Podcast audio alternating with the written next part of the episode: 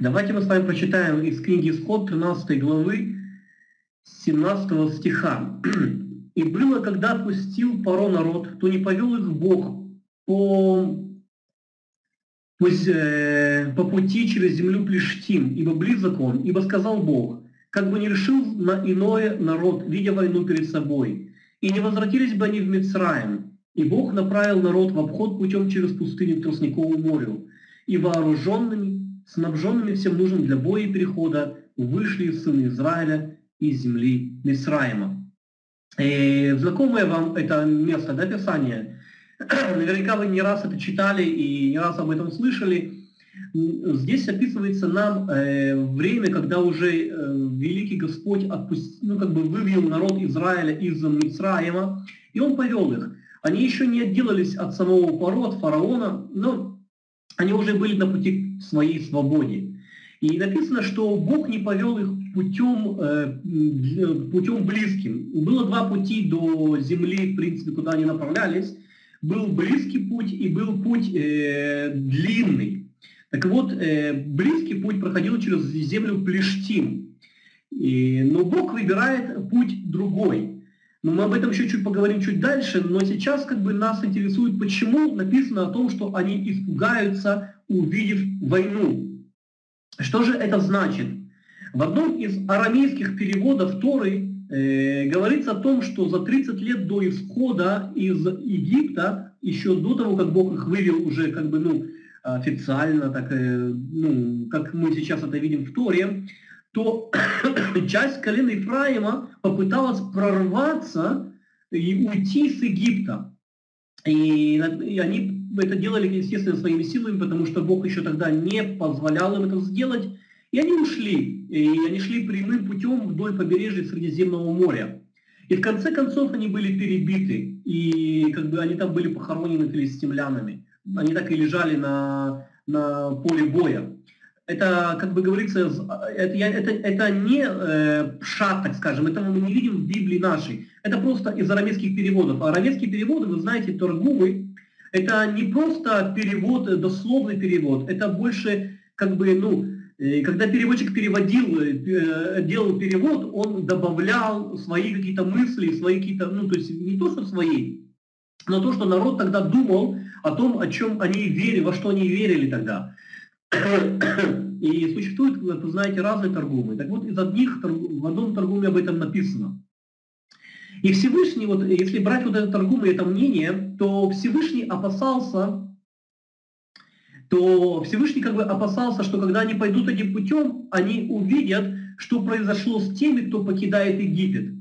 И понятно, что когда они увидят э, своих ну, братьев, которые давно уже погибли, там лежат их кости, они захотят вернуться назад в Египет.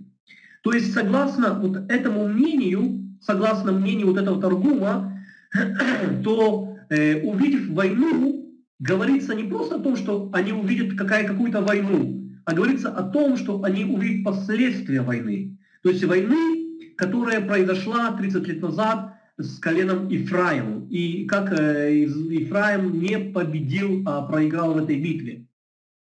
И знаете, существует еще один мидраж, который говорит нам о том, что долина сухих костей. Помните, когда Бог показал Искиелю, он, э, Иезекиилю по-русски, он показал, что э, оживут кости сухие. Так вот, существует мидраж, который говорит о том, что долина, та самая долина сухих костей, это и есть э, те кости тех э, людей, которые погибли в той вот э, битве.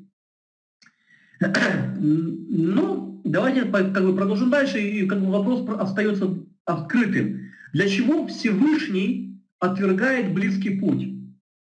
Почему он э, выбирает длинный? Э, как я уже сказал, согласно одному из мнений вот этого, то, что я сейчас вам привел, это то, что э, на этом коротком пути лежали кости погибших сынов Израилевых. Но у нас существуют и другие объяснения. Давайте посмотрим на те объяснения, которые существуют еще помимо вот этого мидраша. И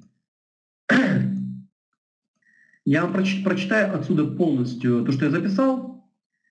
Когда говорится, не повел их коротким путем, потому что близок он, то спрашивается, кто он? По простому пониманию это путь, но по аллегорическому пониманию это народ. То есть Израиль – это близкий Всевышнему народ. И поэтому задача не в том, чтобы взять его за руку, просто привести в конечную точку, а в том, чтобы этот народ воспитать как следует. Таким образом, получается, что близость народа к Всевышнему Богу является реальным объяснением того, почему их надо было выводить долго и окольными путями.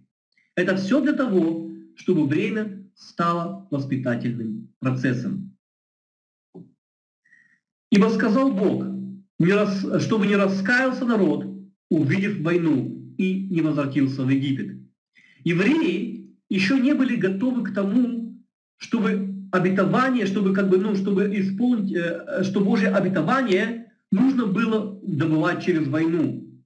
Ведь эта война, э, она не просто была война, как вот мы привыкли, да, то есть ты берешь в руки оружие и воюешь.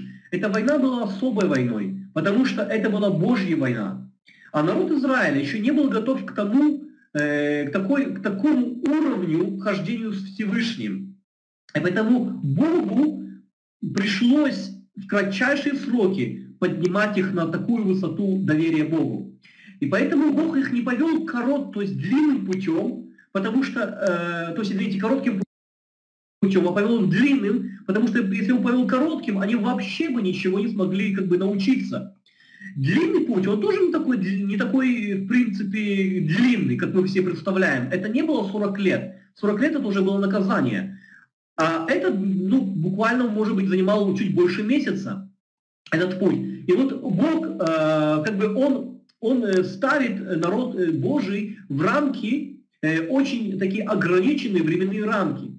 И сколько испытаний было у народа Божьего в Израиле? Бог, как мы видим из, Торы, их было всего лишь 10 испытаний. И Богу нужно было за эти кратчайшие сроки, вот эти временные строгие рамки, ему нужно было научить народ Божий послушанию. Вот э, вспомните себя, когда вы сдавали тесты э, в институте, в школе, ну, скорее всего, как бы сейчас в школе я не знаю, какие там тесты, там, какие оценки стоят, 5, 1, 2. У нас э, в Израиле всегда там как бы 100-балловая система.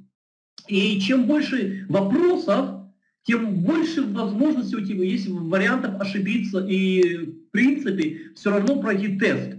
Но если в этом тесте у тебя всего лишь, ну я не знаю, 10 вопросов, или давай, даже не 10, возьмите 100 вопросов, э, как бы два, нет, пусть будет 10. Возьмите 10, пусть в этом тесте вместо 100 вопросов у вас всего лишь 10.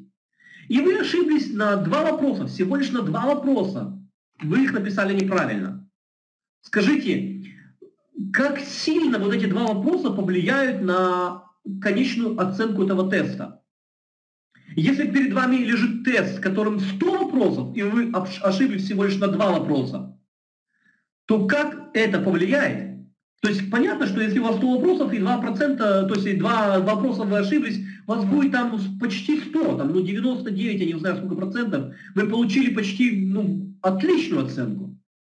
Но если из 10 вопросов вы ответили на два неправильных вопроса, на ответа, то все, получается, это 20%.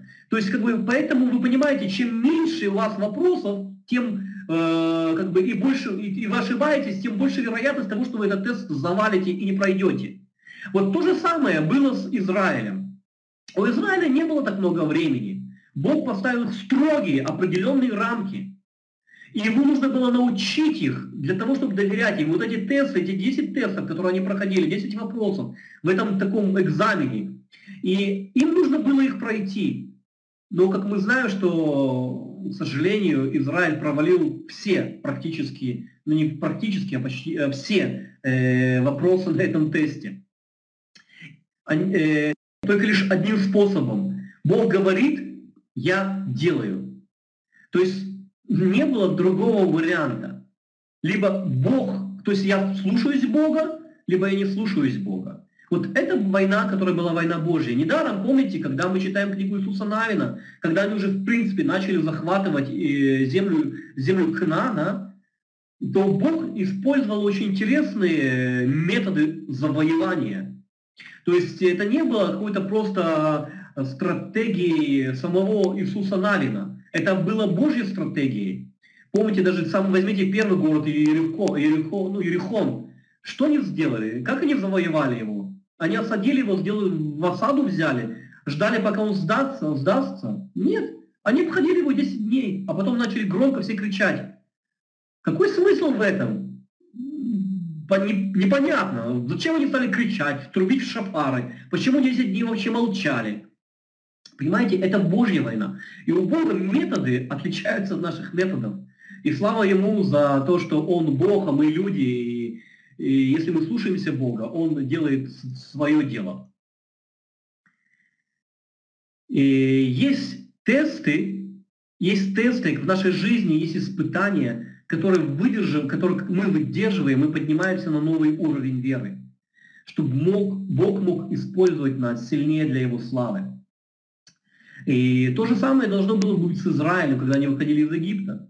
Бог хотел их научить доверию Богу, чтобы они могли научиться, научиться доверять Ему, чтобы они э, слушались Его. И если бы они вот задавали этот э, вопрос э, шаг за шагом, то они бы поднимались на новые уровни веры. Это тоже, что происходит с нами. Недаром Иаков писал такие слова. Блажен человек, который переносит искушение, потому что, быв испытан, он получит венец жизни, который обещал Господь любящим его. Смотрите, блажен человек, который переносит искушение, или, как написано, лучше сказать, наверное, испытание, потому что искушение это не то. Блажен человек, который переносит испытания. Яков говорит о том, что этот человек, он не просто счастливый человек, он блаженный человек.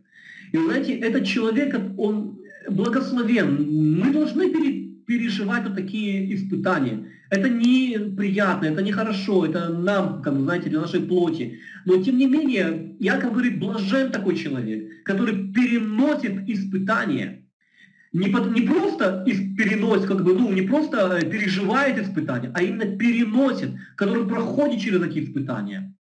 Почему? Потому что, как мы видим здесь, э, быв испытан, он получает венец жизни, который Господь обещал любящим его. Я лично верю в том, что существуют венцы жизни. То есть венец жизни это не просто Э, как бы это, это аллегорически, да, то есть это просто говорится о том, что Бог как бы высвобождает жизнь в твою жизнь. Конечно, существует венец, который Бог возложит однажды на тех, кто победил. это будет в Его Царстве. Но всякий раз, когда мы проходим какое-то испытание, Бог дает нам благословение, Он как бы высвобождает жизнь внутри нас. То есть Он поднимает нас на новый уровень веры. И вот, э, как написано, как написано э, о том, что э, с греческого, да, если смотреть, если мы берем, если мы берем э, дословный перевод, то написано, что э, блажен муж, который выстаивает искушение, потому что пригодный, пригодный, сделавшийся, получит венок жизни, который он, то есть Бог, пообещал любящим его. Смотрите, вот это слово перосмон, да, это не, это не искушение. То есть, точнее, это и имеет искушение, как и имеет испытание. И отличается оно только лишь, ну, как бы, оно это, это то же самое, практически. Просто, наверное, из контекста Писания мы смотрим, о чем там говорится. Но учитывая, что написано, Бог не искушает никого, опять же, у Яков написано, то мы понимаем, что Бог, Он, он не искушается, Он не искушает никого. То есть поэтому понятно, что здесь говорится об испытании. Это одно и то же слово, перосмон. Это и искушение, и испытание. Но в данном тексте я четко вижу, что говорится не просто, не просто об искушении, а говорится именно об испытании человека. И что делает испытание? Опять же, смотрите в текст. Написано, что она делаете э, докимос. Э, что это означает? Это слово означает делайте пригодным. Не просто, как у нас в синодальном написано о том, что э, оно как бы э, как, секундочку.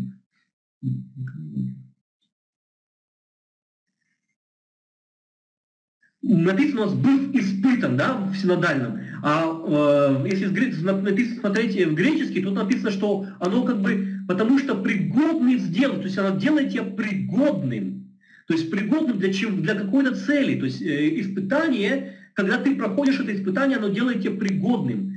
И интересно, согласно э, номеру Стронга, оно также обозначает подлинный и настоящий. Секундочку, я вам перелистну слайд, там написано об этом. Да, вот. Э, то есть оно делает тебя, оно делает тебя подлинным и настоящим. Это слово очень, очень такое хорошее слово.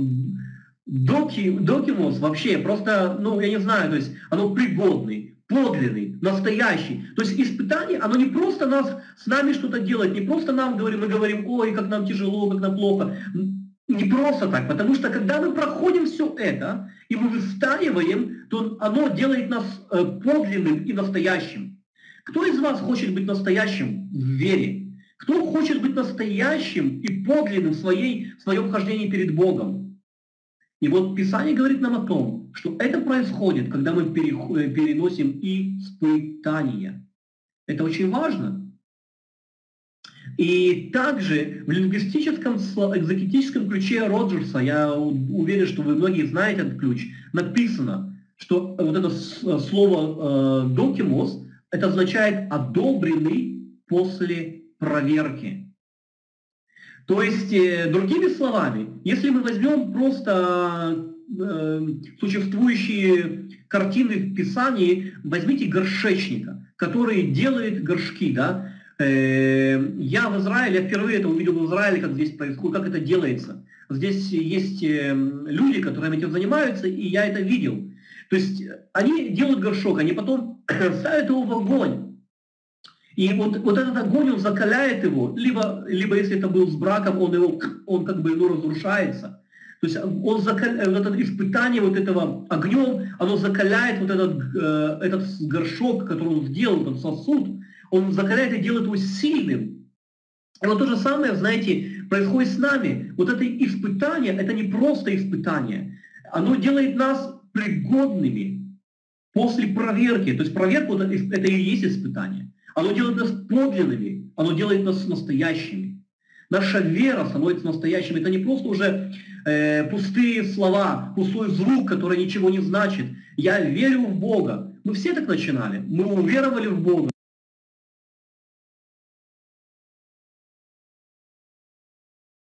Но потом начались испытания, и смотрим, какие-то наши друзья, которые были рядом с нами, они исчезли из нашей, ну как бы вообще, они ушли от веры, потому что они не выдержали те испытания, которые пришли в их жизнь. А мы идем дальше. И что происходит с нами? И с нами и снова испытания, и снова испытания. И вот каждый раз, вот когда мы проходим все это, когда мы преодолеваем все это, то тогда происходит, э, нас как бы Бог одобряет после проверки. То есть Он переводит нас на новый уровень. И написано, что мы получаем duos, э, то есть получаем э, жизнь.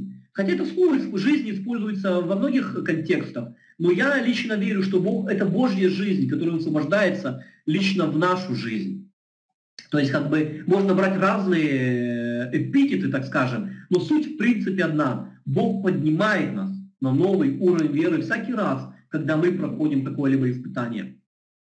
И это очень здорово, понимать это. И очень, когда в следующий раз мы будем проходить какие-то испытания в нашей жизни, мы будем, как бы, ну, мы будем понимать, что это важно для нас. Это не, не надо просто как бы, убегать от этого. Мы будем идти за этим. То есть ну, нам не надо самим искать, оно и придет без этого в нашу жизнь. Так что можем за это даже не переживать. Но когда мы войдем в такой огонь, нам нужно знать, что это не просто так.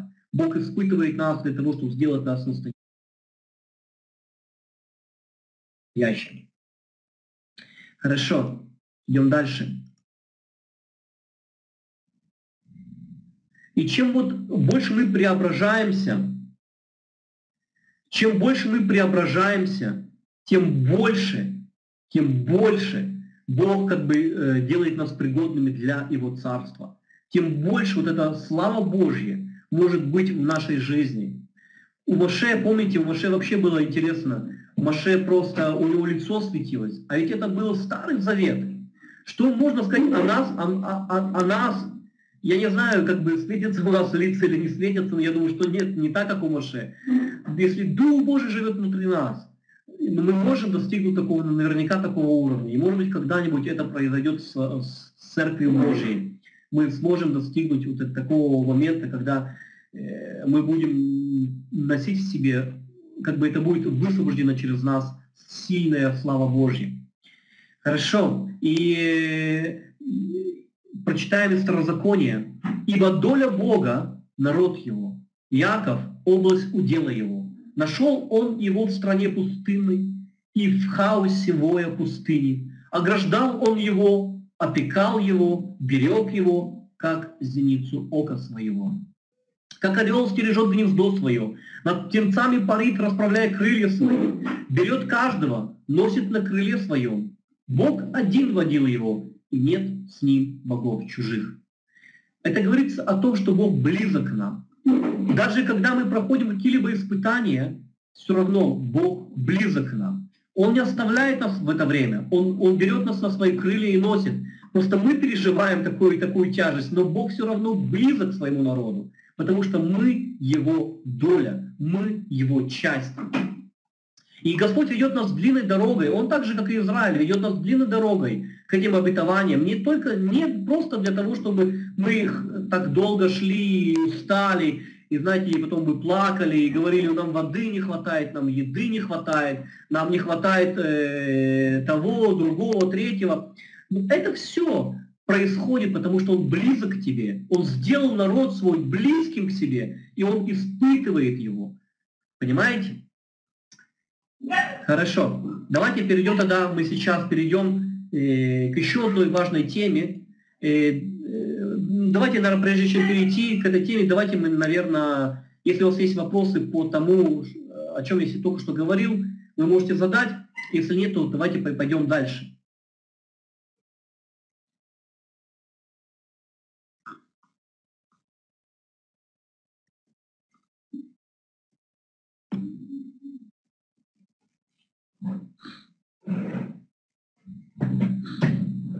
Хорошо.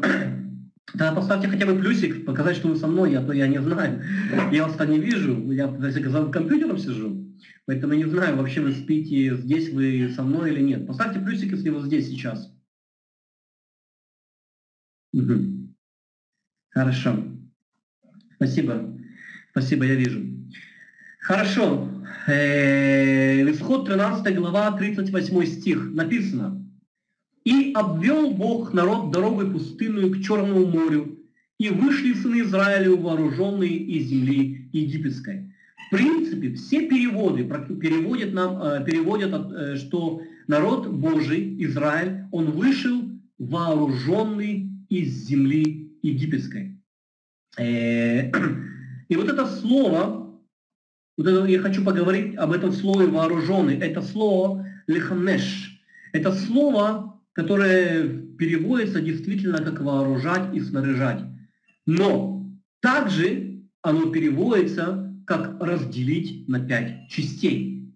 И потому существует э, в одном мидраше, который называется Мехильта, там написано, что только одна пятая часть евреев, она ну, как бы живших в Египте удостоилась исхода. То есть, э, другими словами, это, этот мидраж переводит это место Писания не как, что они вышли вооруженные из земли египетской, а как вышла только одна пятая часть народа э, из земли египетской. Потому что, в принципе, можно перевести и таким образом. И Мехильта, это название галактических мидрашей, я, вы можете потом прочитать, я не буду на этом останавливаться. Мы знаем, что ко времени исходу, когда Бог пришел вывести свой народ, большинство евреев уже ассимилировалось в египетскую культуру.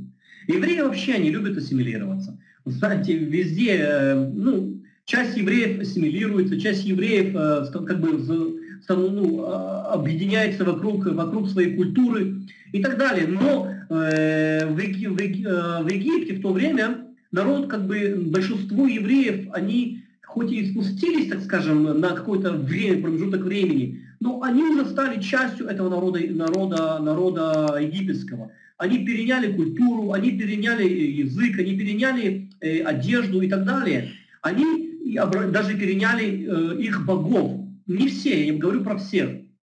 И мы это знаем из большинства как бы, преданий. И они обратились во мраку такой, такого идолопоклонства. Они э, неплохо устроились в Египте. Знаете, и когда они услышали об исходе, они, они не приняли эту весть как радостную, как было нужно. Они имели достаточно, чтобы выйти из, э, ну, выйти из Египта. К, части братьев они переживали рабство, а многие из них даже в рабстве хорошо устроились. Они стали людьми, которые следили за этими рабами.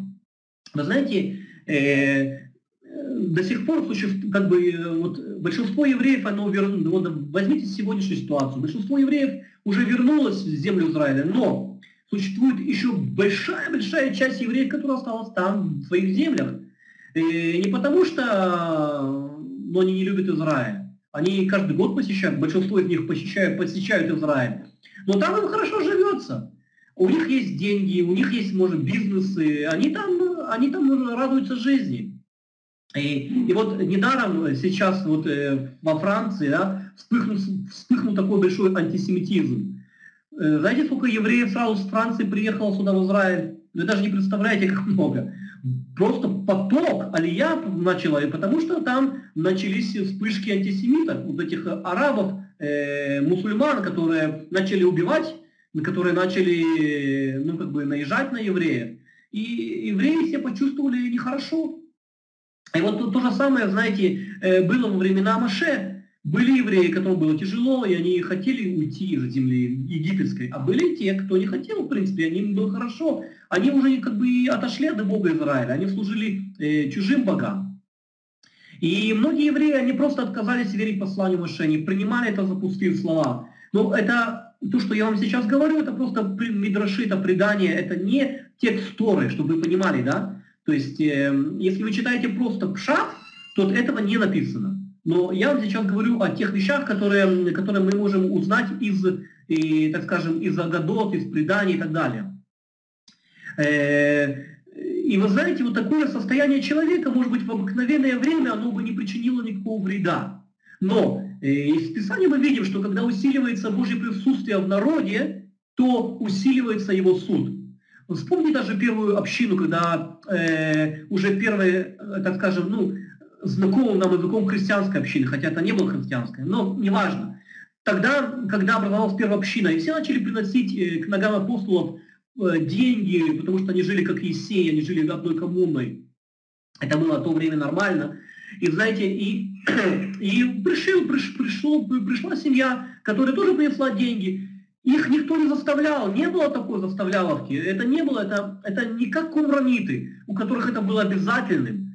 Мы не читаем о том, что в первой э, ну, мессианской общине это было, как бы заставляли людей. Но вот они решили обмануть.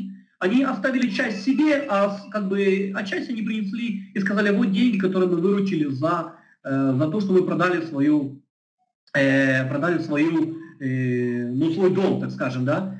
И если бы, может быть, раньше, лет ну, 40 назад, с ними бы ничего не случилось за вот это вранье, то что произошло тот момент, когда они сказали это уже, когда были апостолы, когда уже были, так скажем, Дух Божий был на земле так сильно. Они в тот же момент умерли. Поэтому, знаете, вот мы видим, что э, когда усиливается Божье присутствие, усиливается вот это э, Божий суд. Поэтому мы многие молимся о том, чтобы Бог ну, пришел в церковь и так далее, да, чтобы пришел в общины. Но не забывайте, что когда Он придет в общины, что произойдет? И по-настоящему придет. То будет суд над... Э, недаром, что написано, суд начнется с Дома Божьего. То есть, когда вот это Божье присутствие оно будет усиливаться, то есть суд Божий будет усиливаться в жизни общины. Хорошо. Мы читаем дальше, что Раши, он пишет э, на, на вот этот мидраж, он пишет, зачем Всевышний привел на них тьму? Потому что э, были среди евреев неправедные люди, те, кто не хотел уходить из Египта. И умерли они за дня, э, за три дня тьмы. Потому Всевышний сделал так, чтобы не видели египтяне их поражения, и не сказали, наказывает их Всевышний, как и нас. Как помните, когда были Макот, вот эти казни египетские, Кстати, скоро Песах, и будьте благословенны, у нас в, в это, по-моему, кажется, начинается в этом месяце, не буду врать. Ну, мы сейчас как говорим как раз немножко об этом. И вот когда пришли эти макот, вот эти, эти удары, эти, эти казни, то было казнь тьмой, помните, вот эти три дня тьмы. И Бог, как бы согласно Раши, говорит о том, что Бог погрузил землю, землю египетскую в, в, во тьму, для того, чтобы в этот момент египтяне не увидели, что также и евреи, которые не хотели выходить из Египта, которые были честивы, они также погибли в тот момент.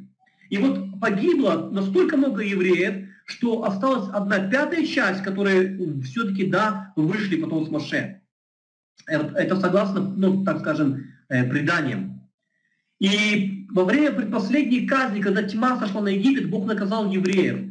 Египтяне это не видели, потому что везде, кроме земли Гошин, был, была тьма, они даже не могли ничего сделать, они хоть глаз выколи. Они сидели у себя и ничего не видели.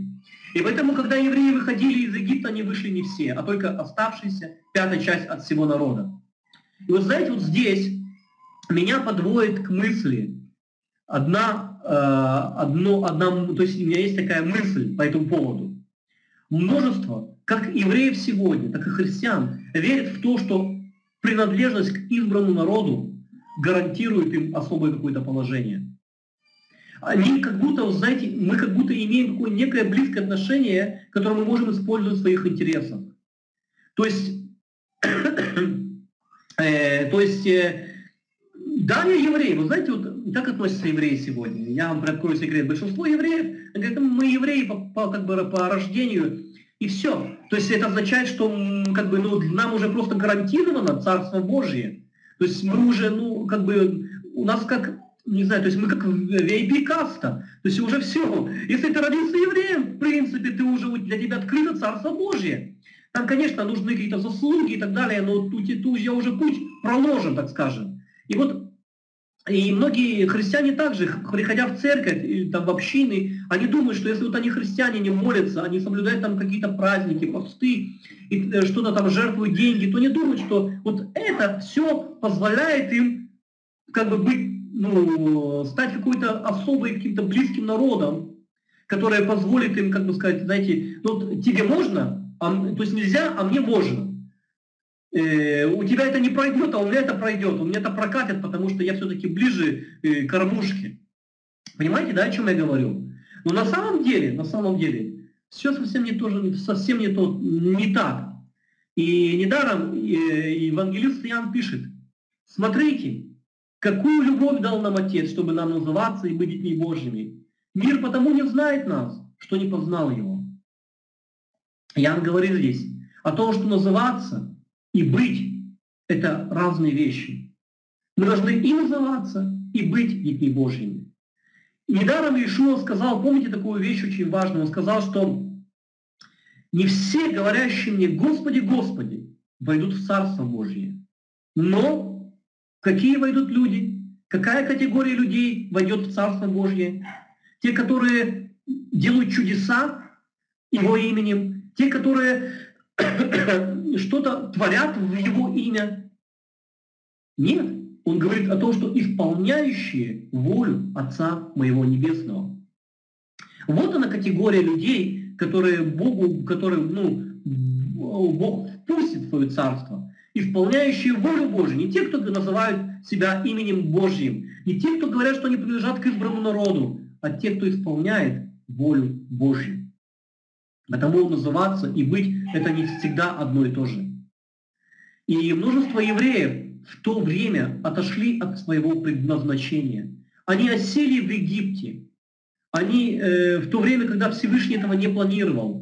Всевышний планировал, э, что евреи придут, спустятся в Египет, в Мицраем лишь на время, а потом они должны были выйти. Но кто-то пришел и захотел выйти, а кто-то пришел и захотел остаться. И поэтому, смотри, и поэтому Богу пришлось вот так вот надавить. И, и в ночь Песаха, недаром в ночь Песаха есть такая года, э, которую мы читаем, и там есть такие слова. «И спустился он в Египет». Это говорится о народе Божьем. «И спустился он в Египет, принужденный Божьим Словом, слова «и проживал там» указывают, что Яков, отец наш, не отправился в Египет, дабы укорениться там, а только пожить. Ибо сказано, и молвили они фараону. Мы пришли пожить в этой стране, так как нет пастбища для мелкого скота рабов твоих, ибо тяжел голод в земле ханаанской. А теперь да поселятся рабы твои в земле Гошин. Те евреи, которые пришли туда пожить, зная, что они просто поживут временно, они вышли. Ну, так скажем, потомки, в то время, когда уже э, был Моше, которые все еще держали внутри себя, что они лишь временные жители в земле, э, в земле Мицраима, они вышли. Те же, кто, кто э, пустил свои корни в Мицраиме, кто перенял культуру Мицраима, но Египта, те остались э, похоронены в этом Мицраиме тех Мицраем, то есть тот Египет их затянул. То же самое с нами. Помните, написано в Писании, что мы лишь временные жители на этой земле. То есть Бог не планирует нам то, чтобы мы всегда жили здесь. То есть это говорится о том, что, я не говорю, э, как вам объяснить, то есть это не говорится о том, что все, мы должны жить только вот, э, жить только там. Это не говорится об этом. Но мы должны помнить, что, что, не, как бы, ну, что Божье Царство – это наша настоящая Родина а здешний мир – это лишь временная составляющая нашей жизни. Поэтому мы должны понимать, что Царство Божье, оно прежде всего в нашей жизни. Изначально народ Израиля был предназначен к тому, чтобы быть верными избравшему их Богу. Их корни должны были расти в нем, в Боге, а не в Египте. Но многие избрали, как вы поняли, избрали другой путь, и этот путь привел их к погибели. И понятно, что э, это делает, как бы, это негативный пример для нас, но это пример. И вы знаете, еще еще хочу как бы повторить о том, что принадлежность к святому, то есть к чему-то вот такому, ну, принадлежность к, там, к еврейскому народу или принадлежность к, к церкви, оно не делает нас автоматом э, с такими же святыми. И, и есть очень сильные слова у пророка, у пророка Иеремии. Написано здесь так. «Не надейтесь на лживые слова говорящих. Это храм Господень, храм Господень, храм Господень. Но если вы действительно исправите пути ваши и деяния ваши, если справедливо судить будете человека с ближним его, не будете притеснять чужеземца, сироту и вдову, не будете проливать кровь невинную на месте этом и не пойдете за чужими богами во зло себе, то я дам вам жить на месте этом, на земле, которую дал я отцам нашим на веки веков. А вы полагаетесь на слова лживые и бесполезные. А, э, люди говорили, это храм Господень, у нас храм есть Господень, с нами ничего не случится. Все будет хорошо. Да, я принадлежу, я еврей, мы избранное царство. Но Бог говорит, не надейтесь на лживые слова. И не говорите, это храм Господень, потому что мало ходить в церковь. Мало носить бирку святой или верующий. Наличие всех этих атрибутов не делает нас защищенными. Исполнение воли Всевышнего приносит благоволение Божье.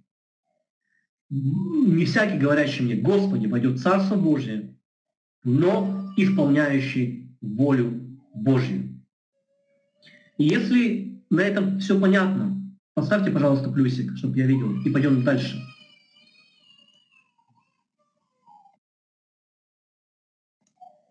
Хорошо. Давайте пойдем дальше. Мы поговорим с вами еще об одном, об одном интересной, э, одной интересной вещи. Мы поговорим с вами о войне с Амалеком. Эта война э, вообще очень интересна, потому что на самом деле э, все, что мы знаем про Амалека, то, что мы читаем здесь, э, в, в исходе 17.8, в Рефидим пришли амаликитяне и, встал, э, и стали воевать с народом, с народом Израиля. То есть вы понимаете, вот, э, ни с того ни с сего Рефидим, как бы в Рефидим, когда вот пришли, шли Израиль, Рефидим пришли амаликитяне и стали воевать с народом Божьим. Это вообще какой-то какой очень странный и загадочный вот этот весь эпизод. Тора э, описывает нам, как внезапно нация какая-то под именем Амалек пришла и начала войну против еврейского народа. Никакой предшествующий эпизод не описан, чтобы дать нам намек относительно, как эта война началась вообще, и чего это вообще вот этот Амалек хотел достигнуть. И еврейская стратегия, которую ну, выбирает э, Маше, она тоже кажется очень странной. Он говорит своему ученику Иисусу Навину выбрать некоторых людей и вести борьбу против Амалека, в то время как сам Маше станет на вершине холма с поднятыми руками, э, руками в молитве. Тоже, да? Очень интересная стратегия. Он не стал планировать, так, вы зайдете слева, зайдете с тыла. Все это, конечно, было, но в то время Моше стоял на холме и держал руки с утра до вечера. Кстати, попробуйте вот так вот для, для интереса подержать руки вверху хотя бы полчаса. Это, это очень тяжело. Это, он, это, это реально тяжело. И, но это суть не в этом.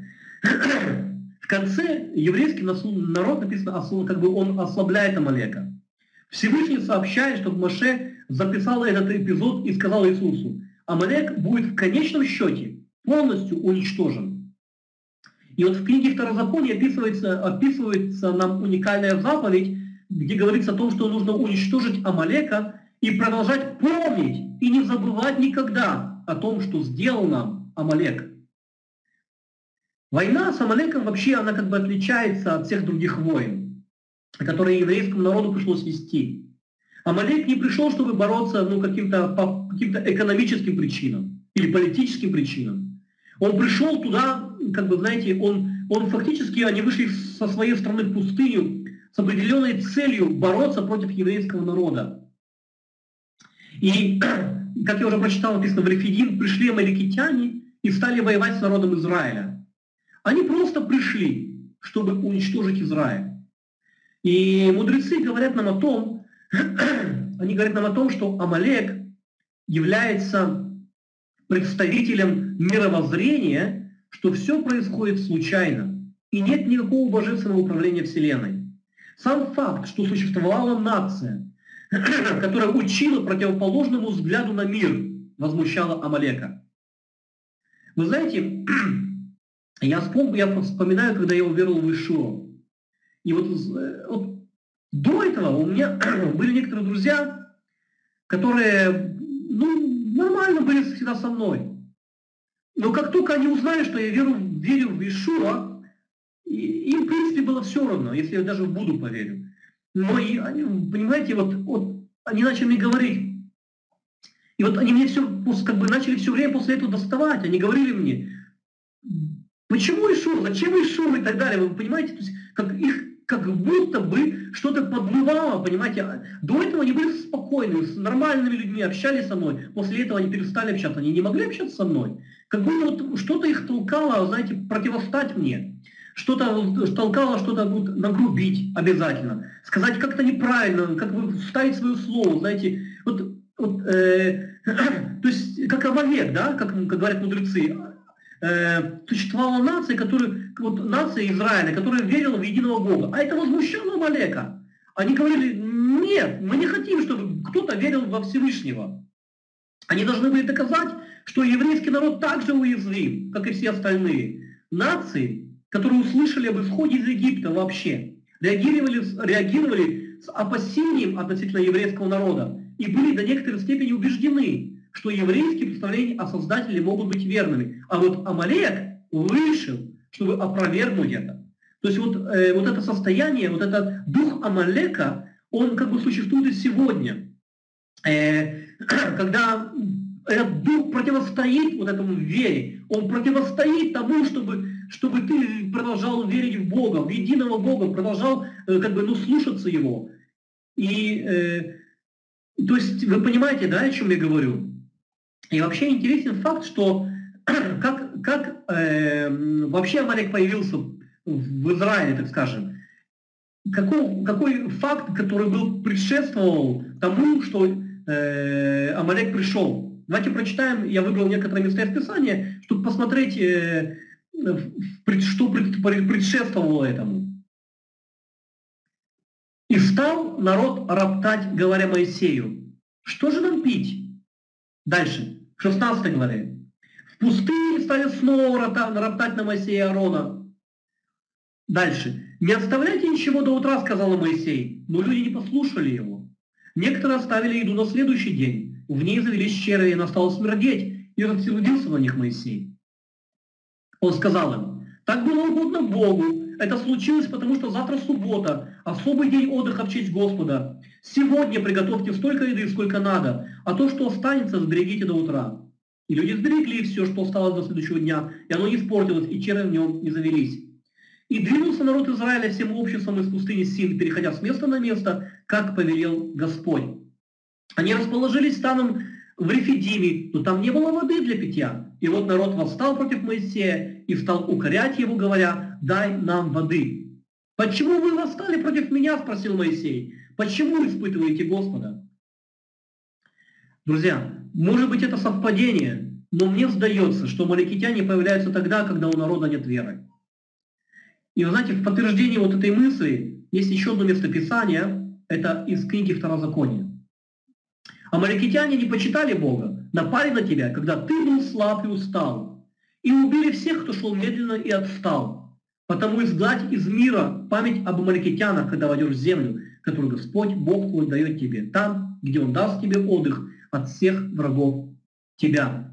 Не забудь истребить амаликитян. О чем это говорит нам? Это говорит нам о том, что амаликитяне появились тогда, когда Израиль устал. Устал от этих испытаний. Мы уже говорили в самом начале. Переносить испытания – это не так просто, это очень тяжело. Это не, это не говорит нам о том, что вы должны ну, как бы сдаться. Но это говорит нам о том, что в то время, когда нам тяжело, приходят амаликитяне. И тут мы считаем, что амаликитяне э, написано, что ты был слаб и устал. И эти маликитяне убили всех, кто шел медленно и отстал.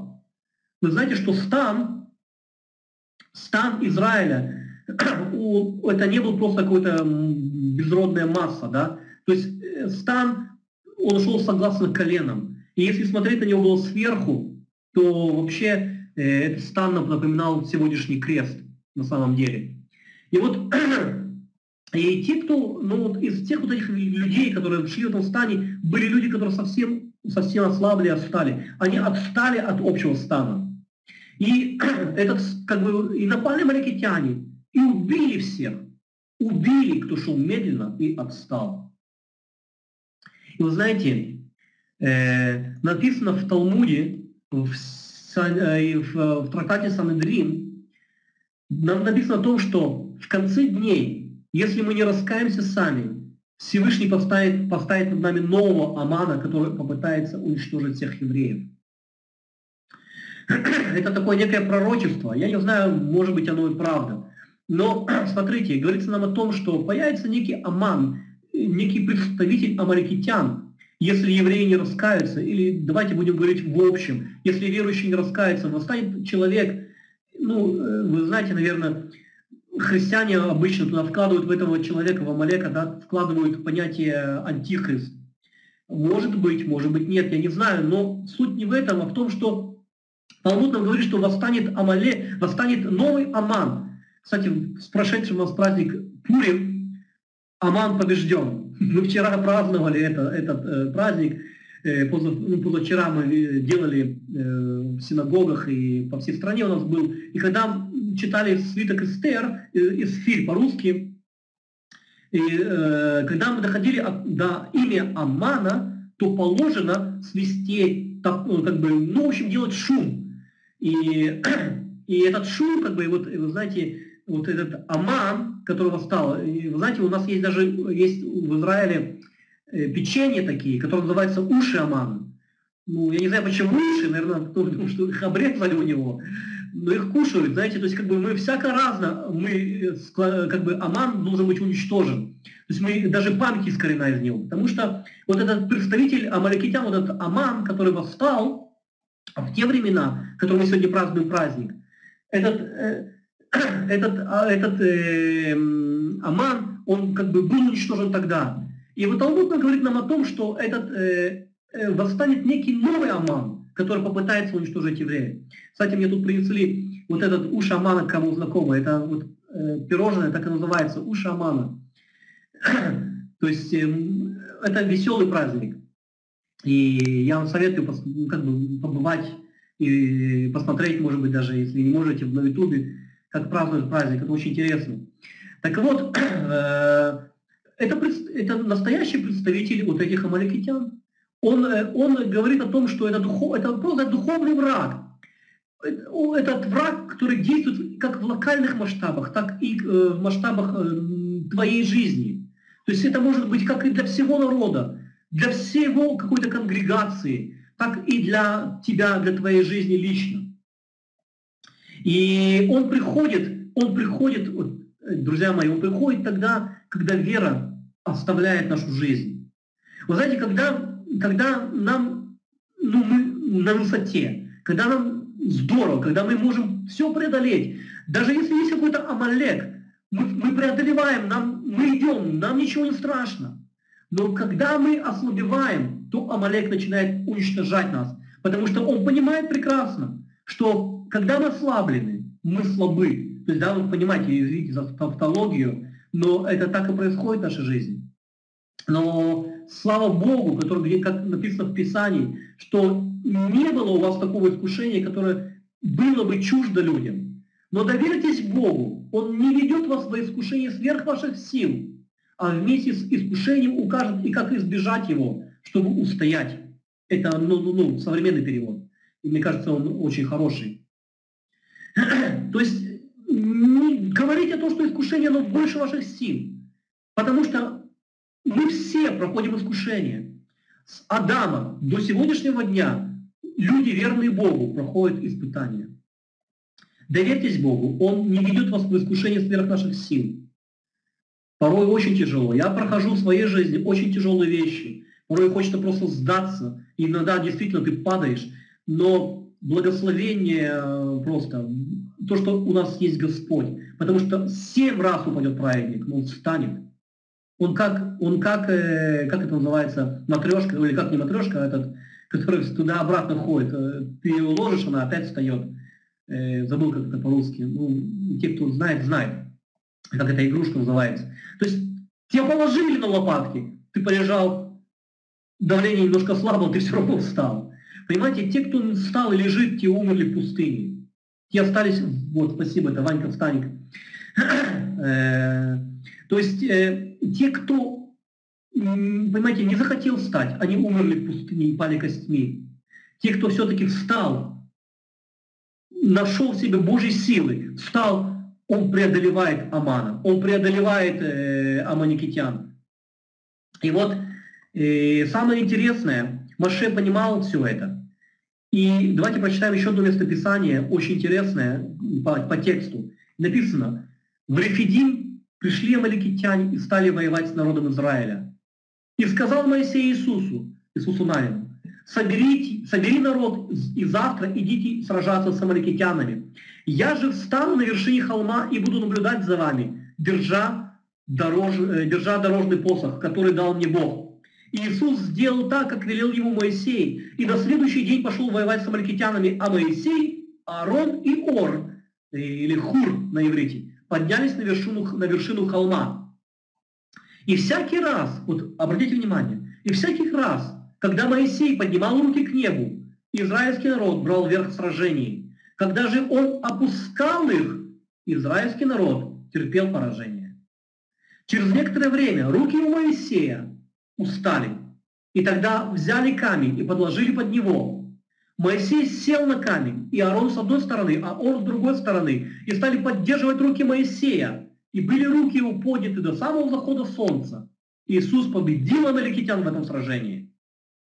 Это просто, это потрясающее место Писания. На, нем, на него можно говорить, ну я не знаю, наверное, все, э, помните, было очень сильно однажды движение распространено, такое движение ходатаев. Они, они проповедовали чуть ли не каждое служение. Как важно ходатайствовать за народ Божий, как важно молиться, стоять перед Богом. И вообще, знаете, одно из предназначений пророка – это не пророчествовать будущее.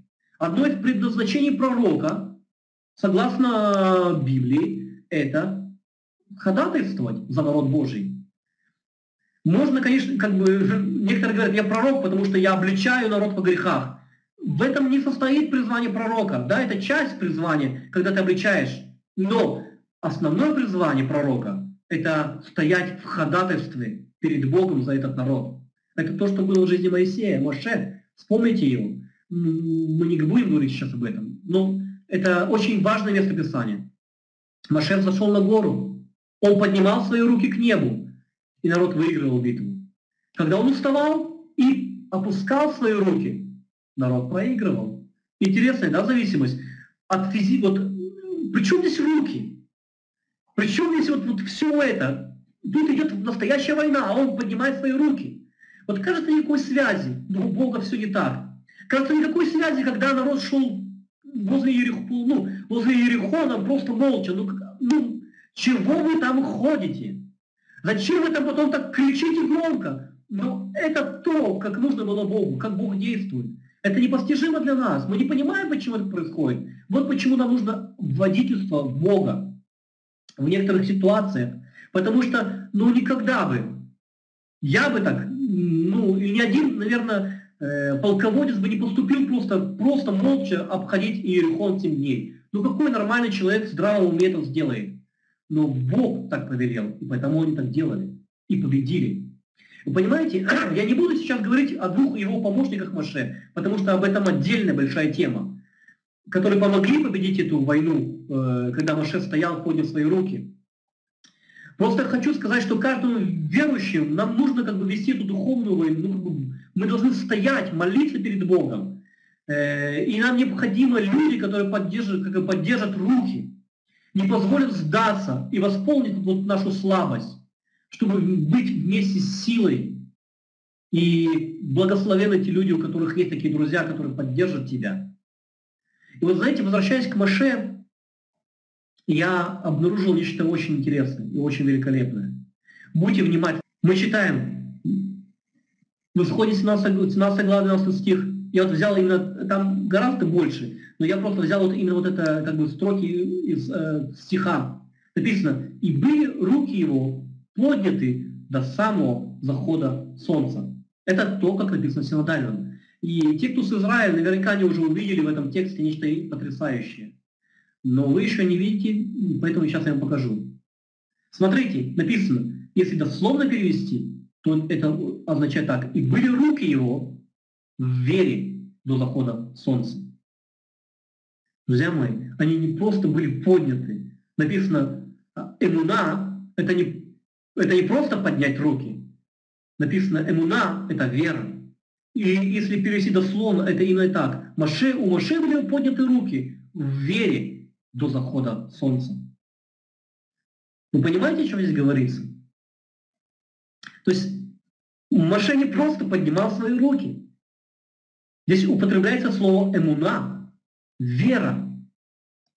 Ваия дав эмуна адбо ашамеш. До того, как зашло солнце, у него были подняты руки в вере. Это потрясающе. Это просто, это просто, меня это благословило, когда я увидел. Нам нужно поднимать свои руки, мы можем стоять до самого конца в вере. Нам необходимо просто. Поэтому апостол Шауль недаром написал такие слова. И, наконец, скажу, Укрепитесь в вере в Бога и в великую силу Его. Облачитесь в доспехи Божьи, чтобы противостоять всем поискам дьявольским, поискам. Ибо мы боремся не против плоти и крови человеческой, а против правителей, против властей, против вселенских сил этого темного века и духовных сил зла в небесах. А посему облачитесь в полные доспехи Божьи, чтобы противостоять, когда настанет черный день, и выстоять сделав все возможное. Итак, укрепите опустевшие руки, опустившиеся руки и ослабевшие колени, и ходите прямо ногами вашими, дабы хромлющее не совратилось, а лучшее исправилось.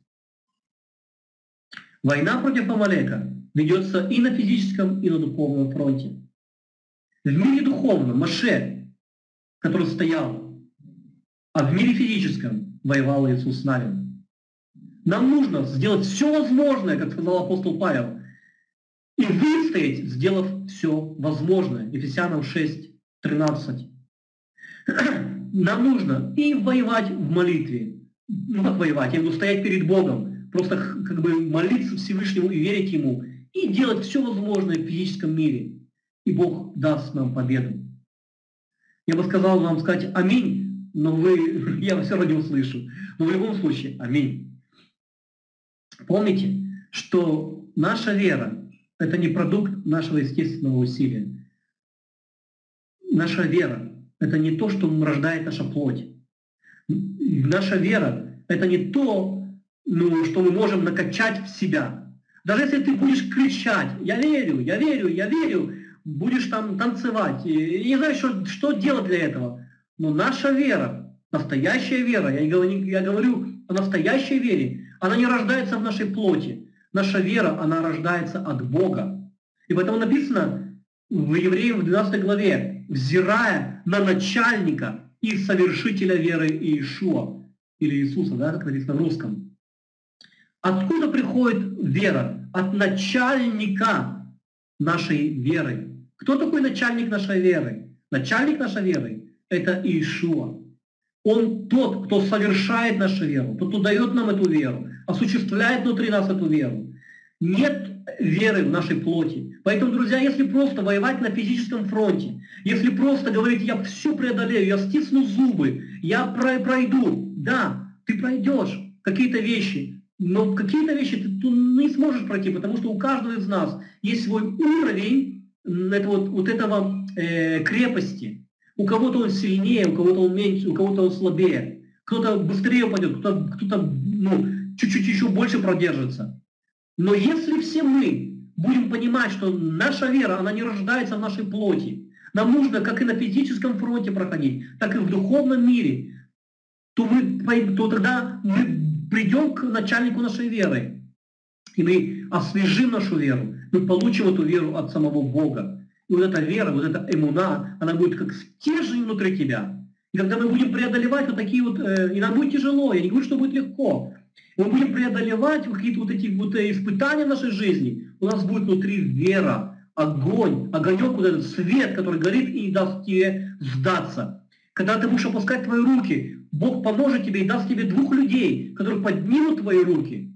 И пусть Бог приведет в вашу жизнь таких людей, которые не осудят тебя, когда тебе тяжело, а помогут тебе, поднимут твои руки, поднимут твою веру, будут стоять возле тебя, как бы посадят тебя на камень, возьмут твои руки и поднимут, как подняли руки Маше. Я, я, я молюсь, чтобы у нас были такие люди в нашей жизни. Нам всем они нужны. Но тем не менее, вера, она приходит не от этих людей. Вера приходит изнутри нас, от Бога.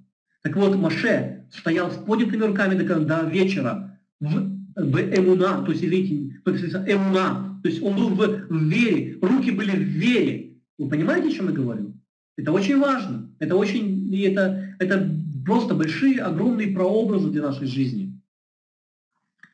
Мы должны понимать также еще одну вещь, что Амалек, он как бы не предназначен э, быть разрушенным в один раз. То есть если мы помолились, и мы преодолели какое-то испытание, мы преодолели Амалека в нашей жизни, нам, нам было тяжело, мы преодолели того, который хотел нас уничтожить нашу веру. Мы преодолели это. Это еще не означает, что впоследствии не будет другого. Будет. И так это будет до самого конца, пока мы не дойдем до обетования Божьего, когда Бог не возьмет нас к себе. Вы знаете, поэтому апостол Павел сказал, это просто я говорю о том, что мы должны понимать, что, э, что, что мы будем, что мы будем, э, что, что это не будет, это не одноразовая битва, это марафон. Это не это не 100-метровка, это марафон 40-километровый. И есть разница в этом, вы понимаете. Но пусть Бог благословит вас на этом марафоне. И так, и поэтому я, по-моему, кажется, не записал это, но сейчас я вернусь. Нет, я не записал. Но я прочитаю вам из э, Писания. Апостол Павел сказал, Ишуа предаст царство Богу и Отцу, когда упразднит всякое начальство и всякую власть и силу, ибо ему надлежит царствовать, доколе не сложит всех врагов под ноги свои. Это произойдет. Апостол Шауль пишет нам, что это произойдет однажды, окончательно бесповоротно, когда Бог всех врагов положит под ноги Ишуа, и когда мы уже будем полными победителями.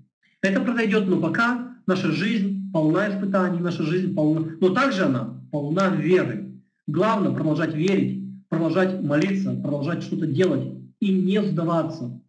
Упал, поднимайся. Упал, поднимайся. И так, и так все время. Упал, все, все равно поднимайся. И иди дальше. Ишуа сказал женщине, иди и впредь не греши. То есть продолжай, продолжай ходьбу за Богом. Аминь. Хорошо. И э, на этом я прочитаю еще одно место Писания, и мы завершим. Это уже не касается э, песни, песни, которую Машева спел. И я не буду так комментировать особо, но э, я хочу это рассказать, потому что это очень интересно. В исходе 15 главе 1 стихе написано «Аз яшир Моше вебне Исраэль эт ашира азот, азут ле Адунай». Э, очень интересно. Здесь написано «И вос, это 15 главе 1 стихе «И воспоет Моше и сыны Израиля песню эту Господу». И вот как написано это на русском. Тогда запоет Моше и сыны Израиля песню эту для Господа. И вот здесь глагол «яшир», он написан в будущем времени. И как бы у мудрецов стоит вопрос, почему Моше запоет песню? Да? То есть не он воспел, как написано в синодальном переводе, воспел песню, а запоет эту песню. И Раши говорит очень просто. Это указание Торы на возрождение из мертвых. Когда запоет Моше, Моше и сыны Израиля песню эту для Господа. И он, Раши, имеет в виду э, известный мидраж, что в конце времен Моше и его поколение, умершее в пустыне, восстанет из мертвых и войдет в страну Израиля. Ну, это так для, для, для вашей информации. То есть на этом все. Возрождение из мертвых будет, мудрецы в это верят. И вообще это Писание, это библейский. Мы победим, Амалек проиграет, э, Ам, Аман вчера еще проиграл и проиграет завтра тоже. И тот, кто восстанет против нас, не одолеет нас, потому что с нами Бог. Кто против нас, если Бог за нас? Аминь. Хорошо. Давайте помолимся и будем заканчивать.